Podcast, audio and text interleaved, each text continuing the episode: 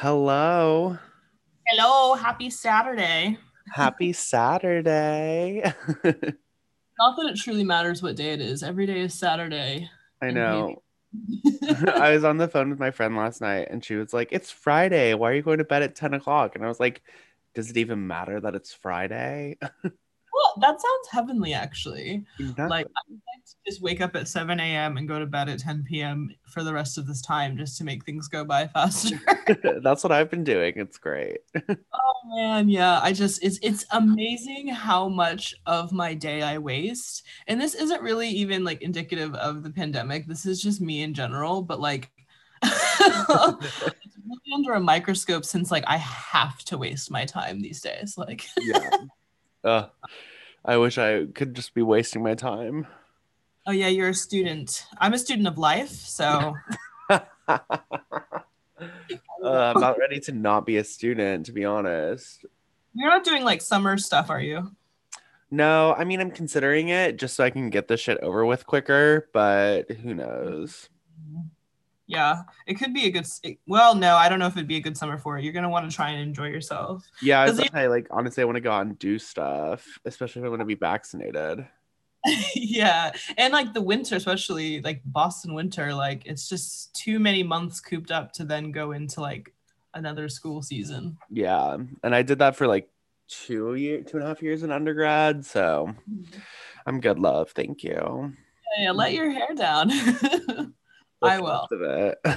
Oh, Same, same. Well, keeping your box braids in for like a month longer than they're supposed to be in, I will have no scalp soon. It's just gonna be raw, bro. the black hair struggle is very real. I feel like there should have been some think piece on this, but I haven't found it. Like, I need my stylist. I that's essential. and, and that's all shut down. Uh, yeah, it would be if you go to an, go to like a shop, but I don't go to a shop because that's where like dreams go to die. To sit, in, to sit in a braiding salon for like six hours, man, no, it's bad. But yeah, no, my lady just comes to the crib, which is pretty cool. So it's probably not, a, you know. Um, but yeah, that's my whole like that's my whole doctor, my therapist, everything necessary. Love. Oh man. Anyways, so Have you been watching anything good lately? I definitely have been watching the opposite of good, right? like it's been so sad. I watched there's this show called Married at First Married at First Sight Australia. And it's like Love is Blind, except for like they start with getting married. Like they go to the they meet at this altar. And they're definitely not really married, but like the show makes you like is trying to tell you that they are yeah. but they're, they're definitely not. and it's this whole thing. It's a very repetitive show. Most of the episodes are just like recaps. It's very long and very terrible. And I just put it on to like numb my brain all week. and I really regret it because it's such a bad piece of television. It's not even good reality TV.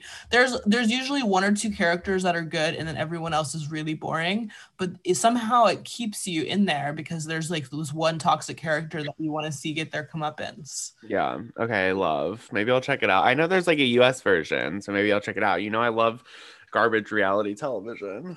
Well, I also saw this one reality show called Temptation Island, which is just like Casa Amor every episode. Oh my god, shut up. Which is like everything that you want. Yeah, it's people that are already in relationships being put in like a Love Island experience to sort of test their relationship, which is Oh so my toxic. God. I don't know why you're allowed to do these things to people. Like I mean, like influencers that go onto this, like or like you know, aspiring model type people. But like sometimes there's real people in there. yeah.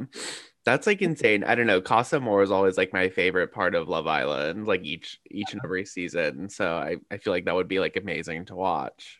Of course, just to shake it all up. But it's incredibly problematic. Yeah. I mean, I feel like a lot of like the majority of reality television is, but isn't that like kind of why we love it? Yeah, yeah, yeah, yeah. But I mean, I, I I won't be doing this anymore. I'm gonna try and either read or do something better. I read Where the Crawdads Sing. Um, which I have that on my shelf. Yeah, I feel like it's like it's either you love it or you hate it. It just depends. Okay. There's like a there's like a mammy character in that book which I don't care for, but Oh. I'm sure I'm sure Octavia Spencer is like ready ready for the adoption. So well, they're doing it right. They're doing a show or a movie or something. yeah, yeah, yeah. They've got the your the one from uh Normal, Normal people. People, Daisy, I think. Yeah, Daisy Edgar Jones, who was just nominated for a Golden Globe. Yeah, and Michaela Coel wasn't really. yeah, I know. I was. That's how. That's how. That was gonna be my segue. Please. Okay, so one thing about this past summer when I May Destroy You came out, which okay, so everybody listening, we're talking about I May Destroy You today. Like I felt because they both came out on the BBC in the UK, Normal People and I May Destroy You. So you were either an I May Destroy You girl or a Normal People girl. And I'm friends with all these whites, so you can you can imagine what they what can't say. So like I know I don't really know too many people who watched both of them. They watched one or the other. They came out around the same time in the summer, and there was a lot going on. And yeah, it was like a big staple on my summer was sitting and watching the show because at the same time I was like I was going to Black Lives Matter protest. There was all this shit going on online, and it was really traumatizing and I read Queenie by another uh, Black British author, um, Candy Card- Candice Carty-Williams. I can't say that three times fast. um, and so, like, yeah, like Black British experiences and those stories were like a big part of my summer. Um, and it just came out of nowhere, you know, it came just in like a hurricane. And I was like, whoa, there's so much, there's so much to take in, so much to learn. It was, it was really interesting. yeah, I I knew about I May Destroy You, but I I watched Normal People last summer, and I had heard what about what norm or what I May Destroy You was about, and considering like the events of last year, I wasn't super ready to uh watch it in relation to the Yeah. like sexual assault topic. So it was just like I was like, let me let me just be in my bubble with normal people.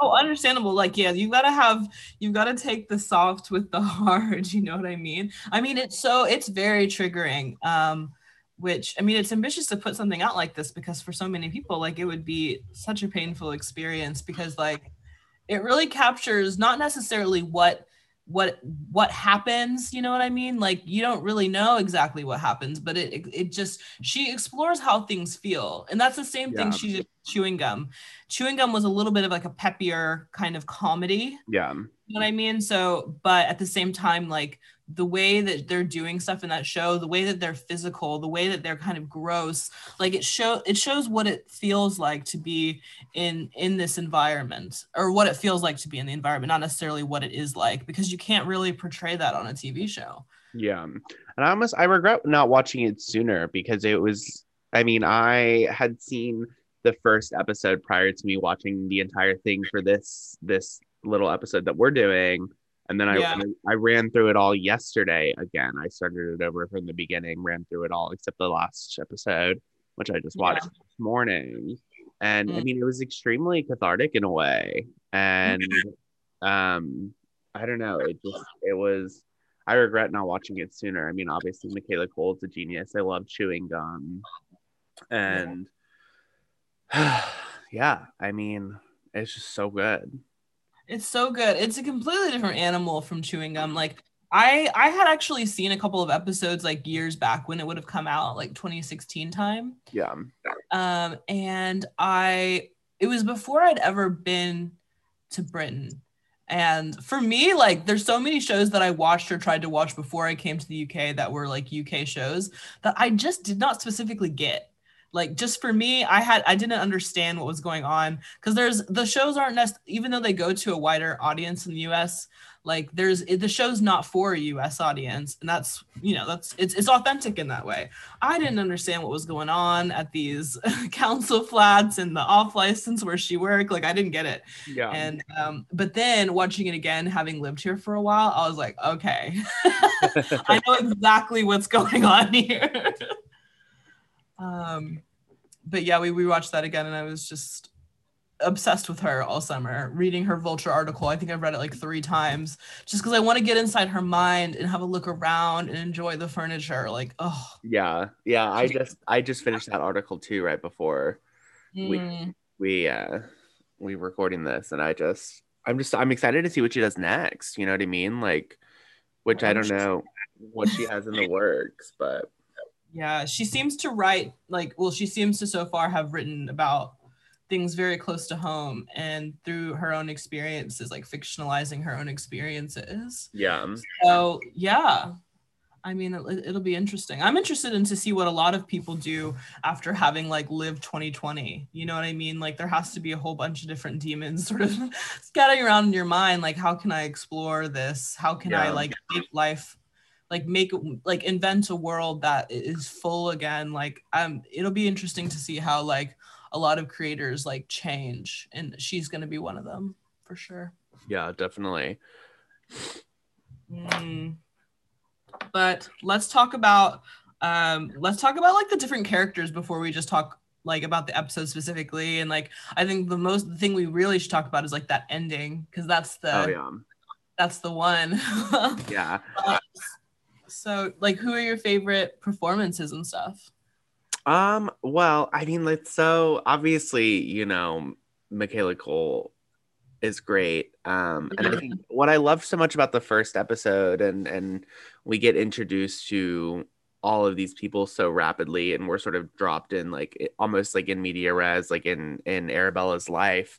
And Yeah. you know, I I I really I think the thing I appreciated most about the show was you know, there's no I mean there like there's no good and bad people besides obviously, you know, I mean, I don't know. I think even the people closest to Arabella, like Terry and Kwame and and all of them, they all do sort of questionable, sketchy things. And so it's like there's there's like this like I really liked how it was like sort of like this in, like indictment of like you know like nobody is like fucking perfect and you know I loved Kwame's journey obviously and then um Theo was really interesting to me, but I also like a hard nut Yeah. to crack as well. Um, and then I liked Biagio at first, and then he turned into the biggest dick ever. I thought Biagio was weird from the absolute jump. I was like, really? weird. Yeah, I don't know if it's the way that he, the way in which he picked up the blood clot. I don't know if that was what was weird. That was weird. Yeah. um, I mean, like you don't have to be like, oh, like we don't want to see that. That's but like he was like, it's soft. Oh, it was weird. yeah, that was like I was like, oh, like how intimate, and then he turned into an asshole, and I'm like reflecting on that moment, and I'm like, what a creep.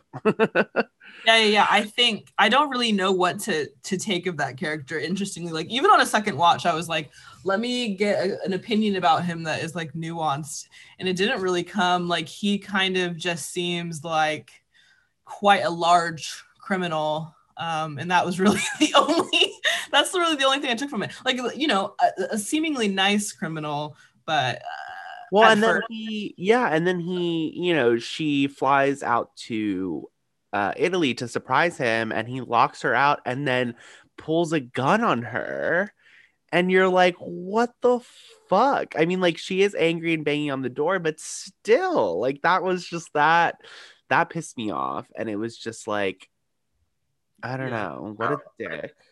Oh my god, there was something about that, like flying to another country to like see like basically a hookup and then rejecting you. Like I was feeling that pretty deep.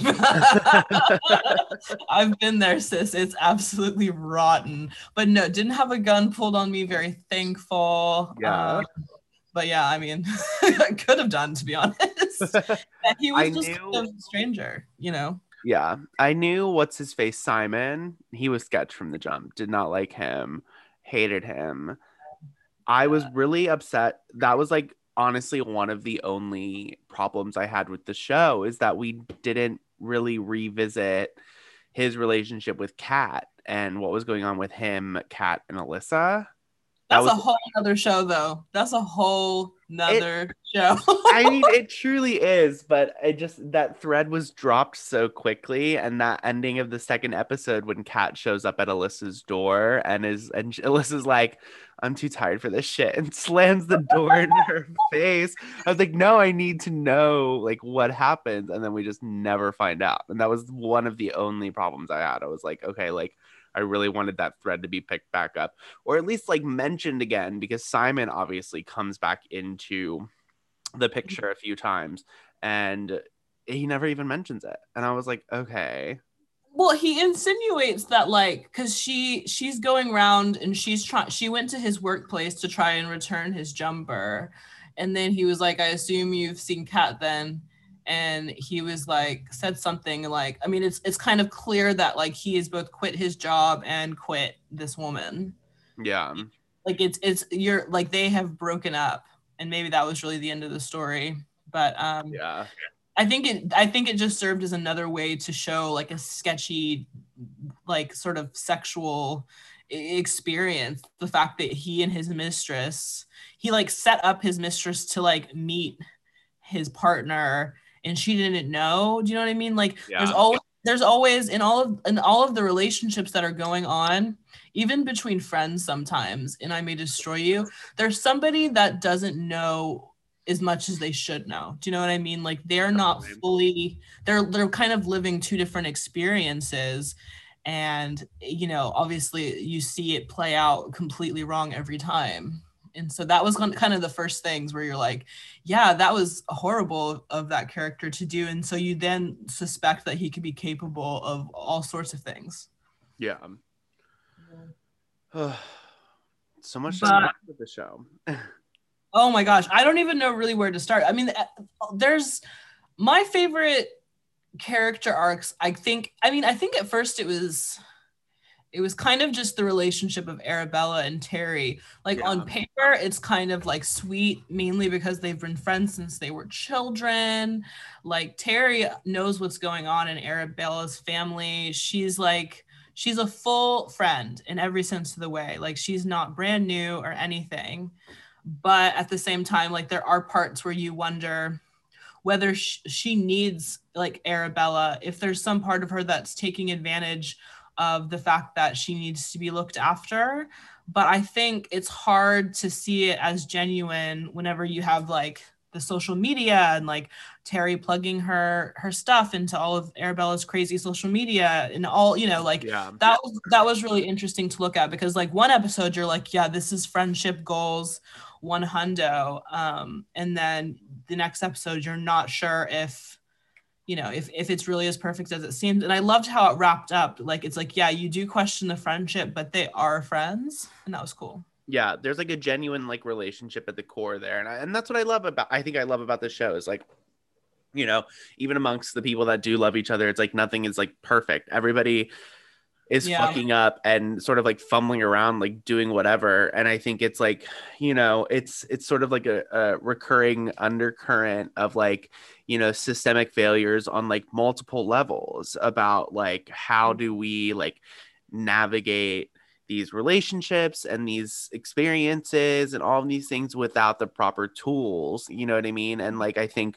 that's what i loved so much about how i may destroy you shows all of these sort of different experiences with assault and and rape and you know harassment and stuff like that. And because we and like how for example when arabella sleeps with uh her fel- that fellow author zane and she doesn't even realize at first that him taking off the condom is assault.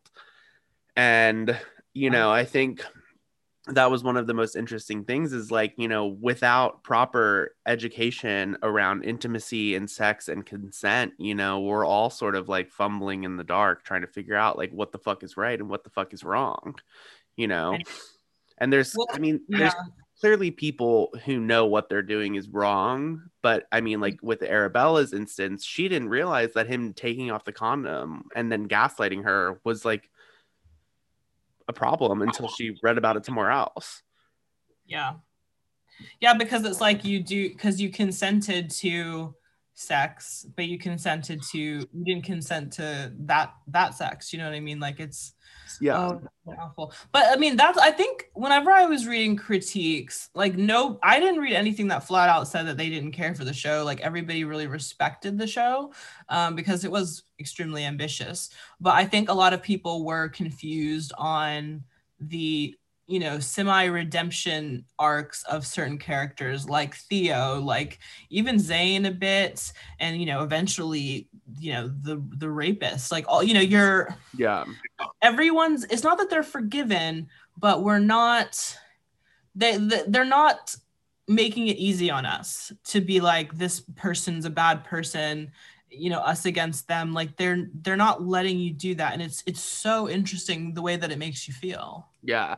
I mean that's what i think too is like i don't i wouldn't even necessarily call them redemption arcs so much as i would call like it Mm. maybe you know michaela coel exploring sort of the motivation or the source for that behavior you know and sort of like Yeah. those underlying things because as far as like you know theo for example is like one big example like you know she was taught to lie to get what she wanted from a very young age and you know Mhm. it's not really explicitly made clear that she you know is lying because of the race factor but obviously that's like a huge implication there too because whenever a white woman accuses a black man of something like that you know there's all of these other societal implications there but then Yeah. we then we're shown that you know she was told told when she was 7 years old to lie about her father sexually abusing her and so it's like these undercurrents of like well these foundations of like motivation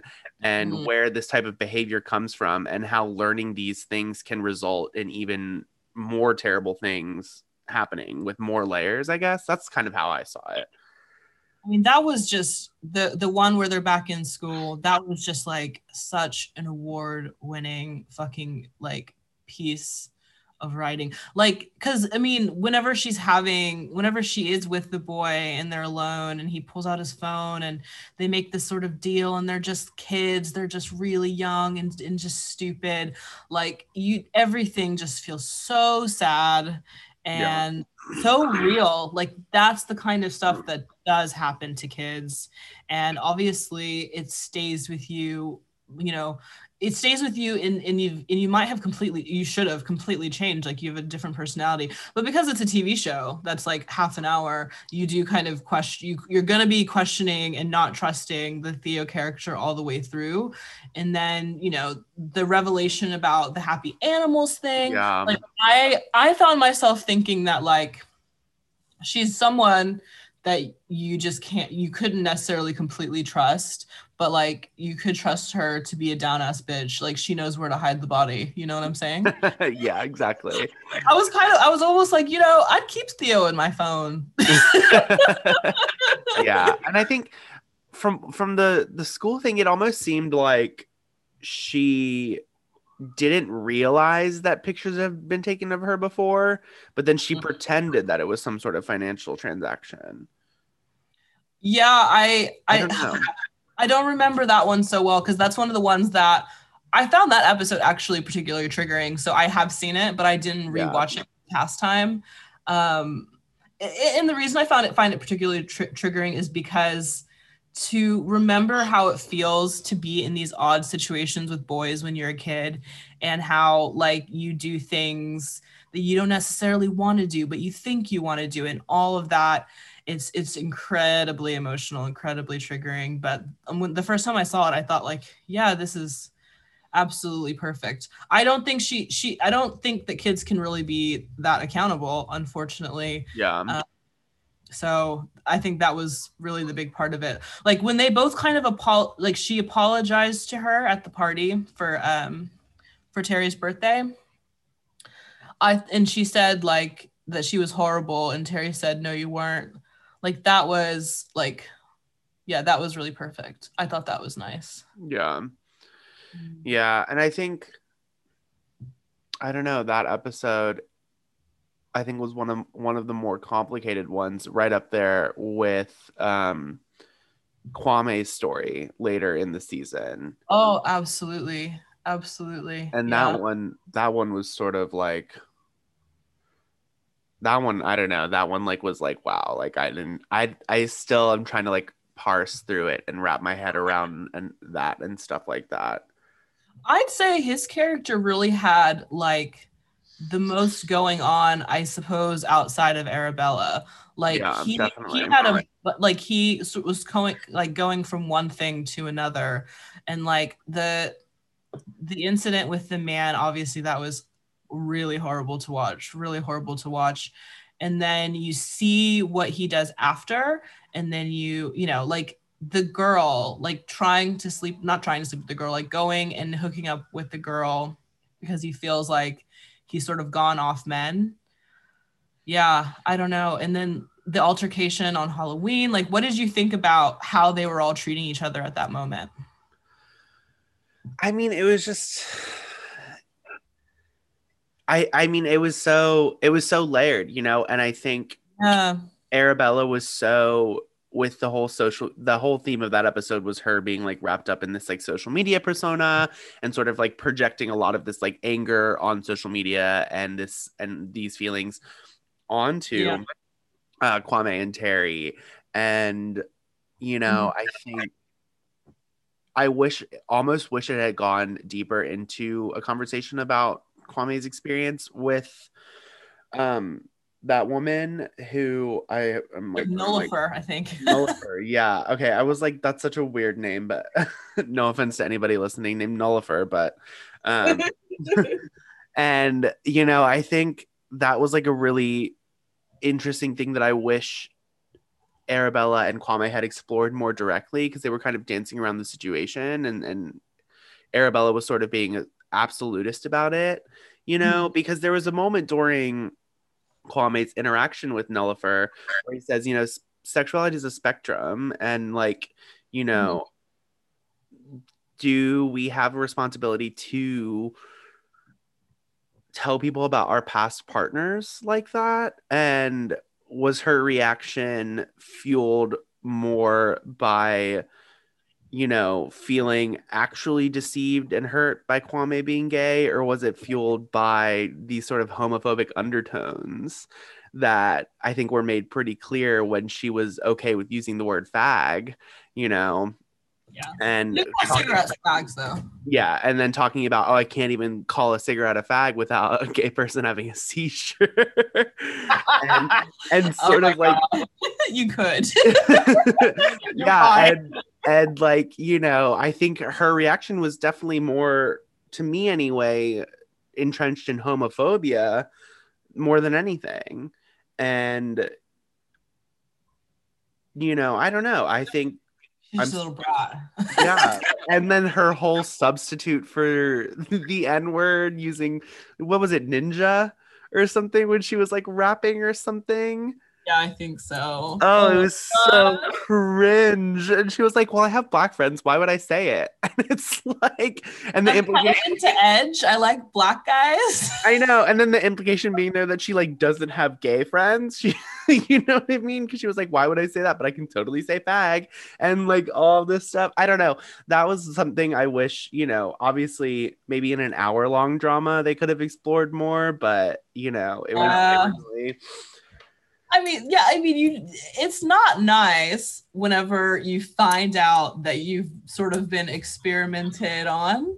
Uh, Yeah. Can say that can say that from personal experience, but you kind of have to shrug it off. And even when you really like the person and you may have envisioned a different future with them, like it's just dating. You know what I mean? It sucks. It's a war zone sometimes you get burnt but like you can't really like you can't if you can't just go then and like try and make them feel really bad which is what she what ended up happening with her like she's sending him like hateful text messages and stuff and it's like what do you expect to happen apart from you just getting blocked like you just need to look more you need to be more introspective which is really which is really what the show is is about asking people to not just look out but to look in. And Um, I think she says that in the the Vulture article, and I was like, Yeah. you know, yeah, that's the only way to really digest this content because we're very polarized as a society, and so like it's hard to to digest all of the stuff.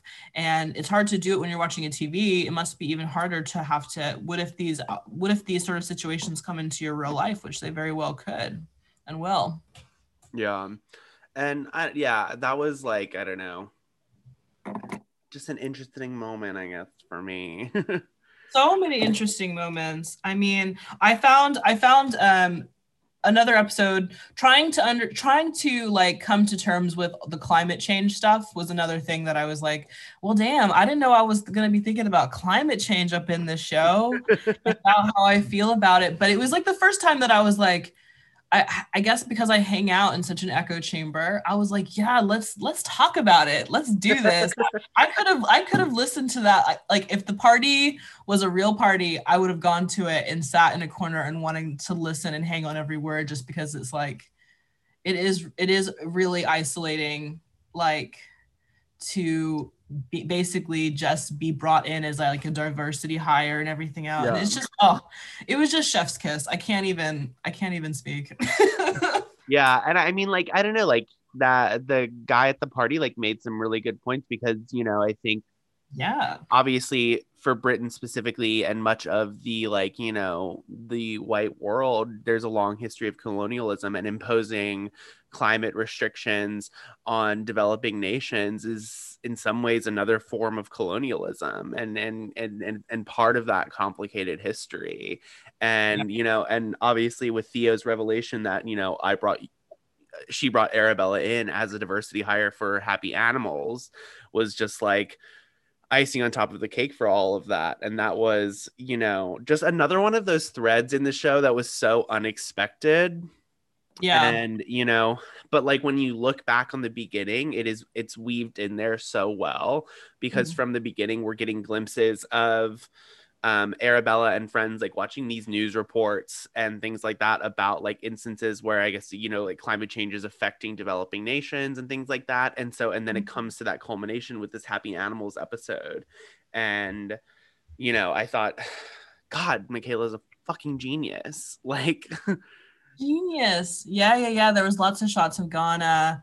Um, I just I mean, I think just is just all of that wraps up in just such a beautiful way, just about like millennial culture in general. Like they didn't, it wasn't important to the company what her beliefs are or what she does. Like they are selling a product and they just want people with like a bunch of followers on Instagram. And that's how things work now. Even whenever Terry was trying to get a bag, trying to get a job, she had to say how many Instagram followers she has for her to be cast in something. Yeah. Like it's this strange new currency. And I think we've been doing this like as a generation for most of our lives now. You know what I mean? Like we've been Yeah. doing some form of social media for most of our lives. And we're now getting to an age where we would start to question it more than when we were 15.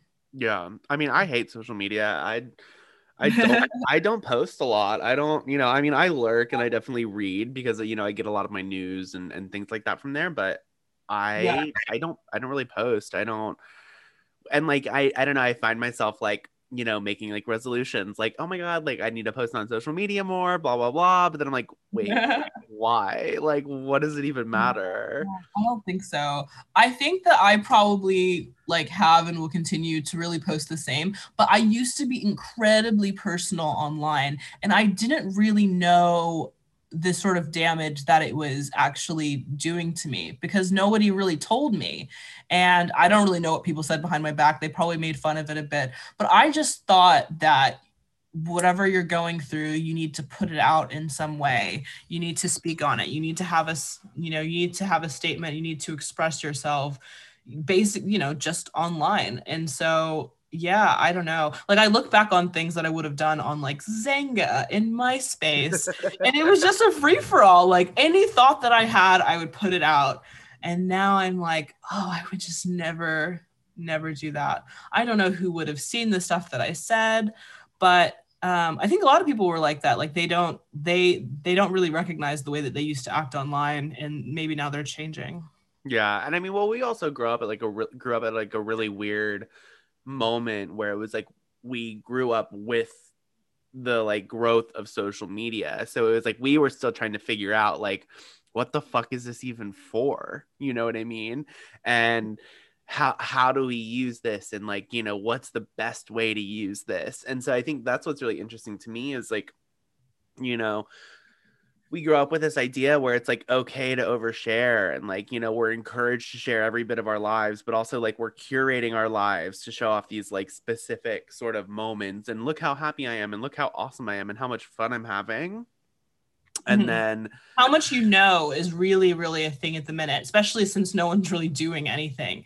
It's like look how much i know look how much i'm learning look how perfect like i am becoming perfect you yeah. know what I mean? It's like that's what that's one of the things that during the Black Lives Matter that was like really doing my head in because I was like, you guys know that this isn't this isn't real life. This is not engaging in a community. This is like just your mates. Like, you know what I mean? Yeah. Just like sharing, like, I mean, it's it's it's just hard to it's hard it was hard to tolerate but then you it's it's you know it's just this perfect sort of michaela coel thing where you're like oh man this is really frustrating but also like people are trying to be well-meaning like how do what does it mean for me to judge people trying you know like it's just it's just difficult.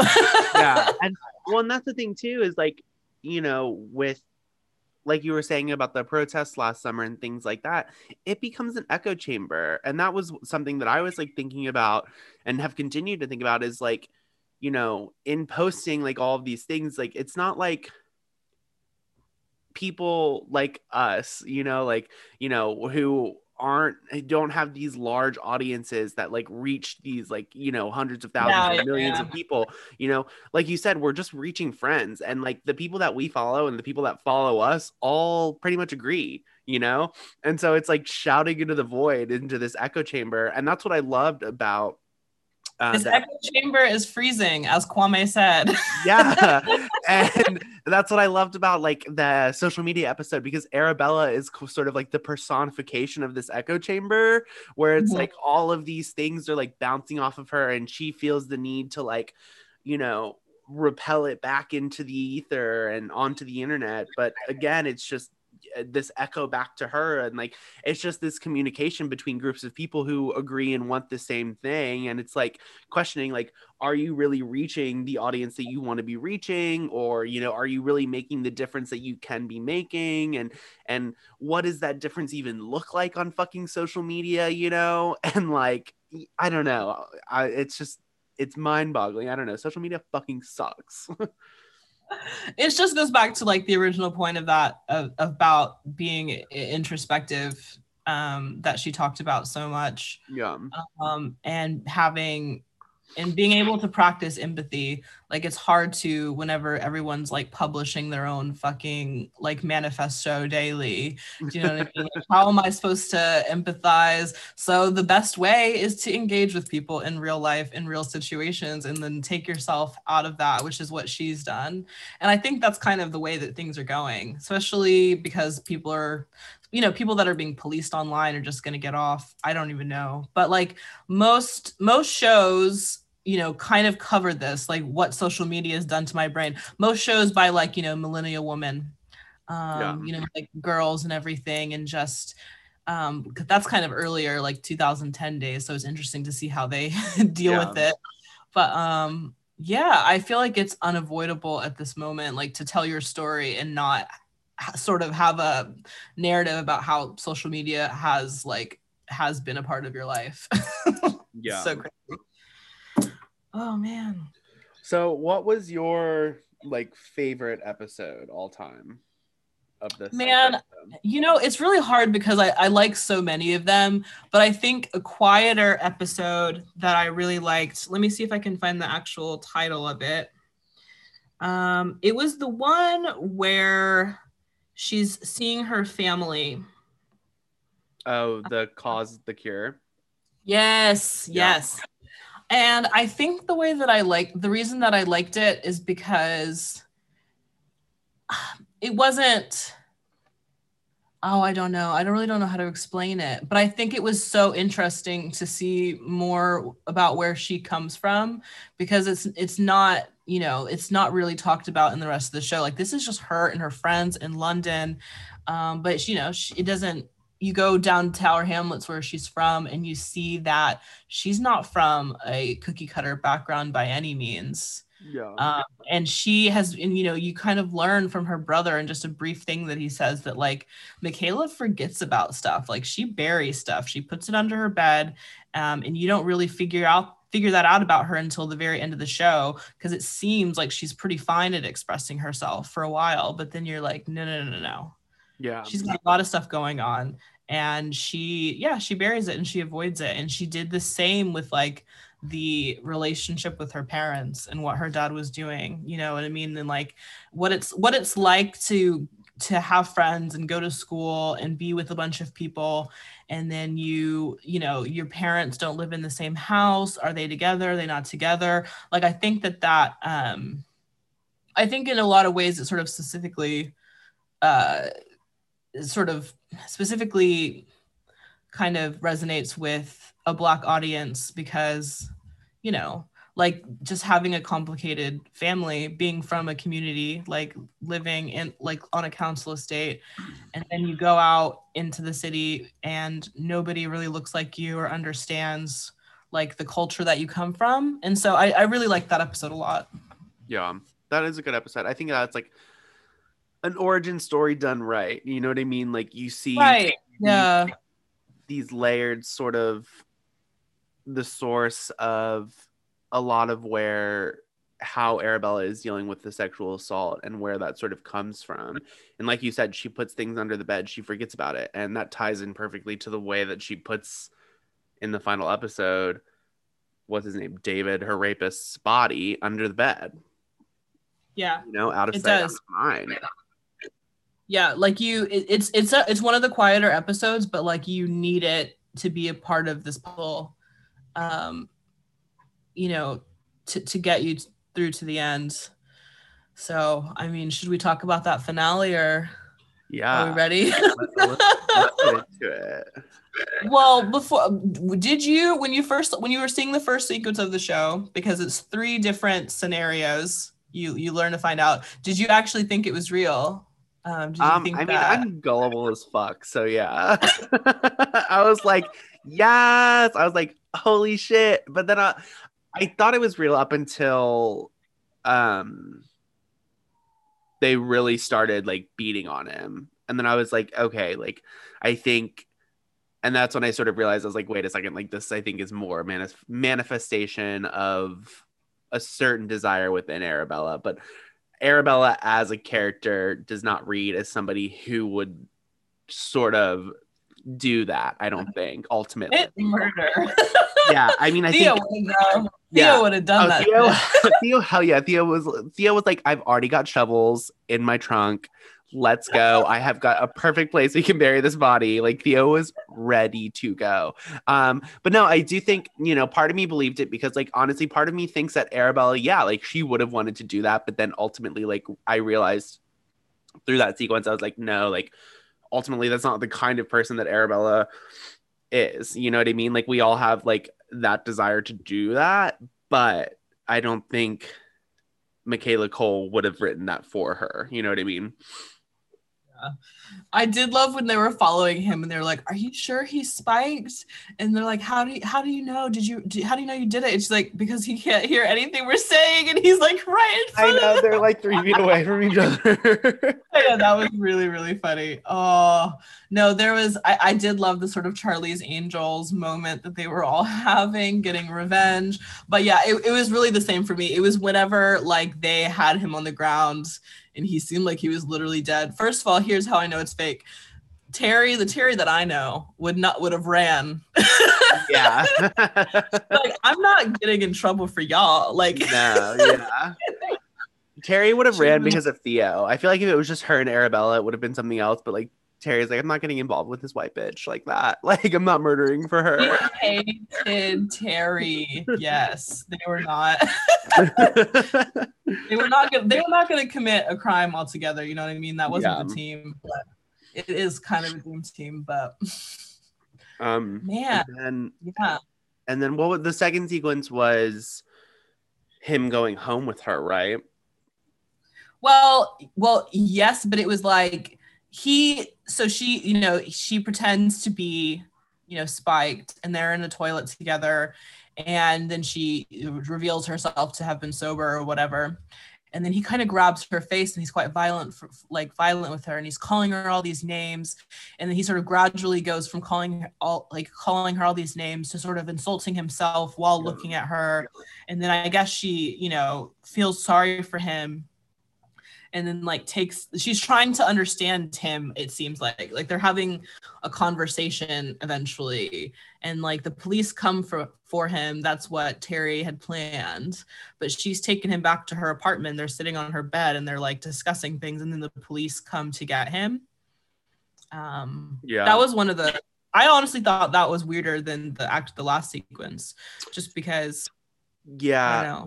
Her taking him home was strange and then obviously you know i mean obviously that sequence was part of the sort of redemption motivation sort of theme that we have seen throughout the show where it's like you know he's sort of i guess like touching on like quote unquote like why he does what he does which i mean like is there ever really an explanation for these heinous acts? And you know do we owe anything to the people that do these types of things if it's from a source of trauma and sort of those questions being asked. And then like you know Right. arabella obviously feeling some sort of empathy for him for a brief moment.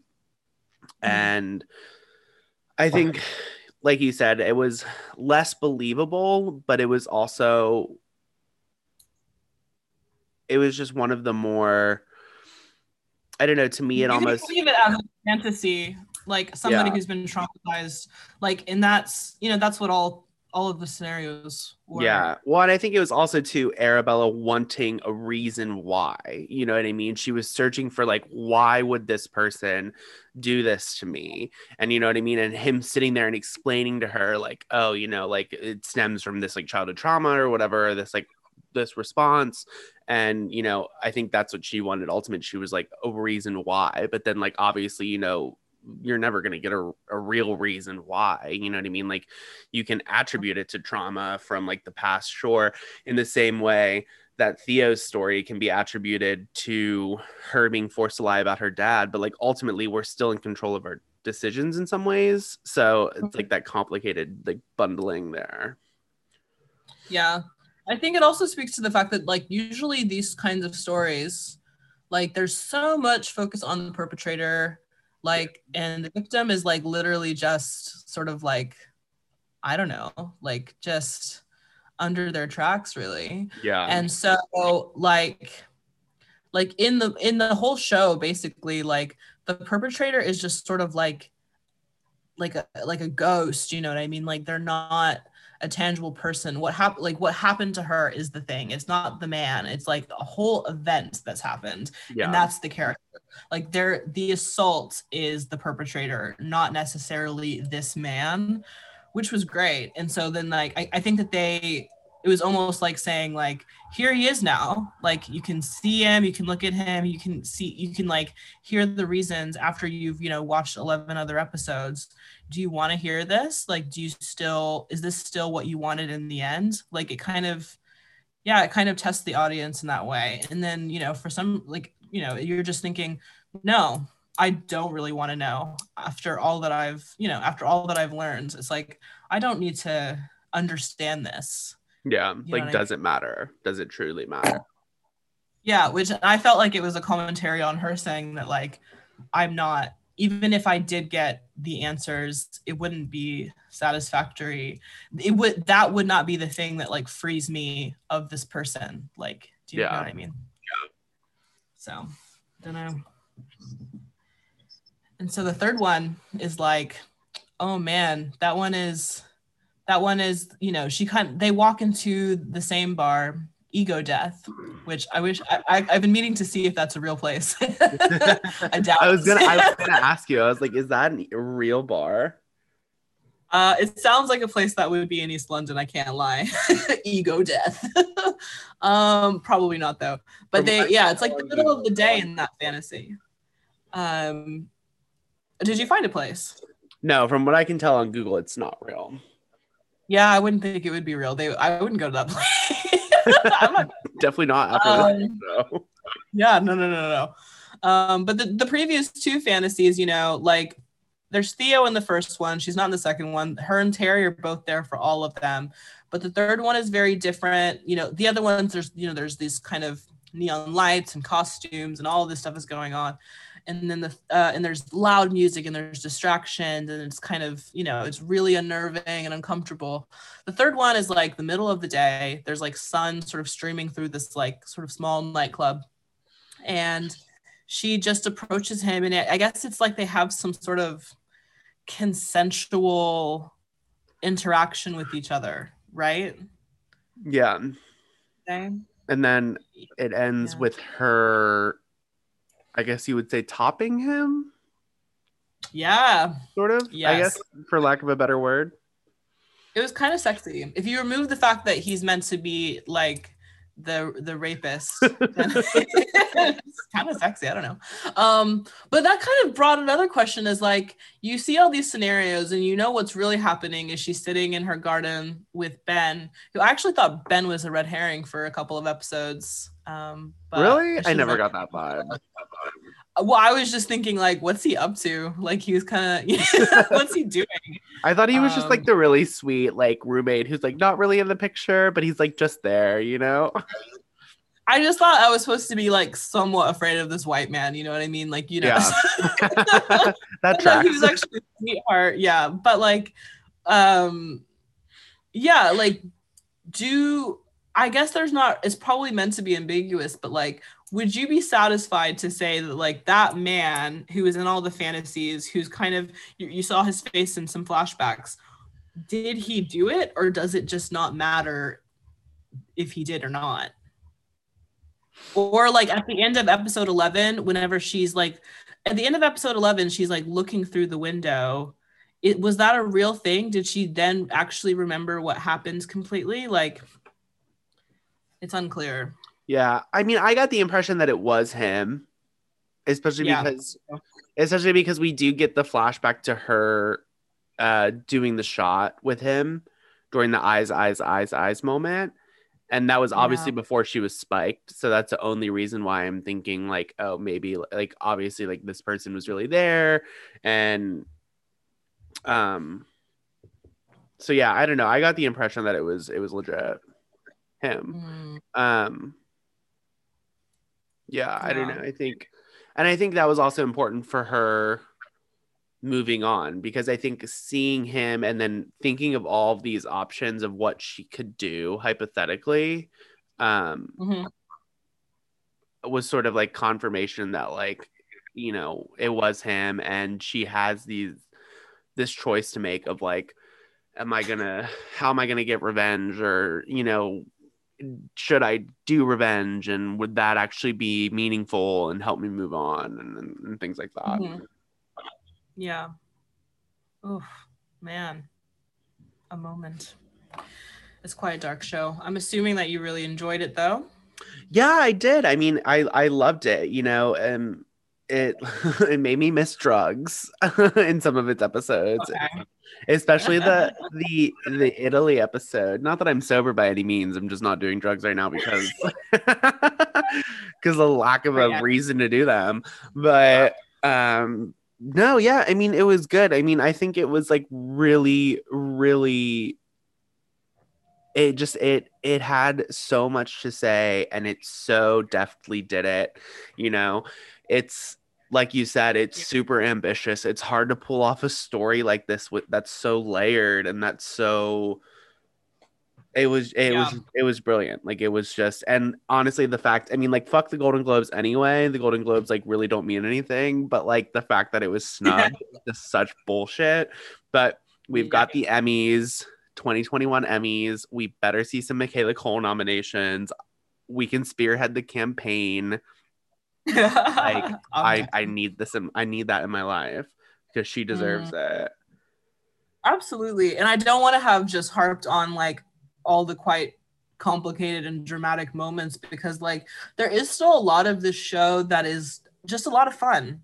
Just Oh, like yeah. young people like obviously having like living quite complicated existences but like having fun, going out, dancing, like in like creating, enjoying, you know, growing and trying and like that is a really you know that's what makes the show bearable like it's not like there's some somber piano music the whole time you know what i mean Yeah. like it's, it's quite a youthful and ener- like energetic you know piece of television Yeah, and I mean, I think that's like also too. It's like really interesting because a lot of the stories that we do tell about assault and and things like that do take on these really, really somber, depressing tones, and it's like survival is so much more complicated than that, and oh yeah. re- like life goes on the next day you know? Yeah, and and you know these those lighthearted moments that you get throughout this i think it's like a year in the life of of arabella you know are just as important if not more important than those reflective more meditative and serious moments because at the end of the day it's like there's no correct response to trauma. And you know it's like i mean with some of my own trauma it's like you know like especially in the immediate aftermath like you find yourself like i don't know like laughing at something on twitter or smiling or like enjoying yourself one day and you're like wait a second like why am i enjoying myself? But it's like okay you know what i mean? Like you, you know you know you're not you can't stay in that grief and that sadness forever. And you Mhm. know i think that's what made the finale so great is like she had all of these options and all these ideas of you know what she would do to her rapist if she found him. But ultimately like inwardly you know she chooses to move on and she chooses for her own sake to forgive in some way. Um Yeah. you know maybe not forgive him but i you know there's a lot of self-blame that comes with like assault and things like that. And so forgiving herself for Yeah. you know feeling that way. And so i don't know. It was just it was just so fucking brilliant. I'm so glad i finally like sat down and like watched it all you know? Yeah. No just her like practicing like extreme empathy which i think i'm going to give it a try but it's just so hard because so many people are so annoying. Yeah. No but like just uh yeah it, it's it's a lot to chew on. So i think um yeah i think i'm gonna i'm gonna i'm gonna hope that there's something else you know just as good. I hope that she keeps getting all the money and all everything that she needs to keep creating and i'll be here to watch the show yes absolutely i'm so glad we talked about it um Yeah, it's a hard. Co- it's kind of a hard one to get through because there's so much there. Like we'd have to do a dissect of every single episode, but man, that Yeah. emotional. maybe we should do that for it's a sin or something because it'll be releasing weekly here so Yeah, we could do that like a, a weekly thing i i think it's starting i want to say like the 19th or something Yes. So if you're currently still listening, watch It's a Sin because we will be covering that soon, which is um, that's another HBO Max show for you guys, right? yes it is hbo max Yes, and, And It's a Sin then- is on Channel Four in the UK. Oh. Um, oh my god did i tell you i'm gonna maybe go see nomadland in theaters today stop! Don't make have- me jealous like this. i have a ticket i don't know if i'm gonna go what double mask double mask apparently it's 90% effective which i don't really know about it but okay let's do it Yeah, I'm sitting like away from everybody. I got like a seat in the back row because it's like a special IMAX showing at like two o'clock, and um, yeah, I think I think I'm gonna go. I don't know. I might like cancel at the last minute because I don't know. Leaving my house is like do a it, chore. no go for it enjoy yourself I know. I You should. yes your blessings well i suppose this is the end of the podcast I? Ugh, for now. for now for now all right thank you guys for listening Thanks so much. I'm Graham. i'm paisley This is Little Film Bye. Club.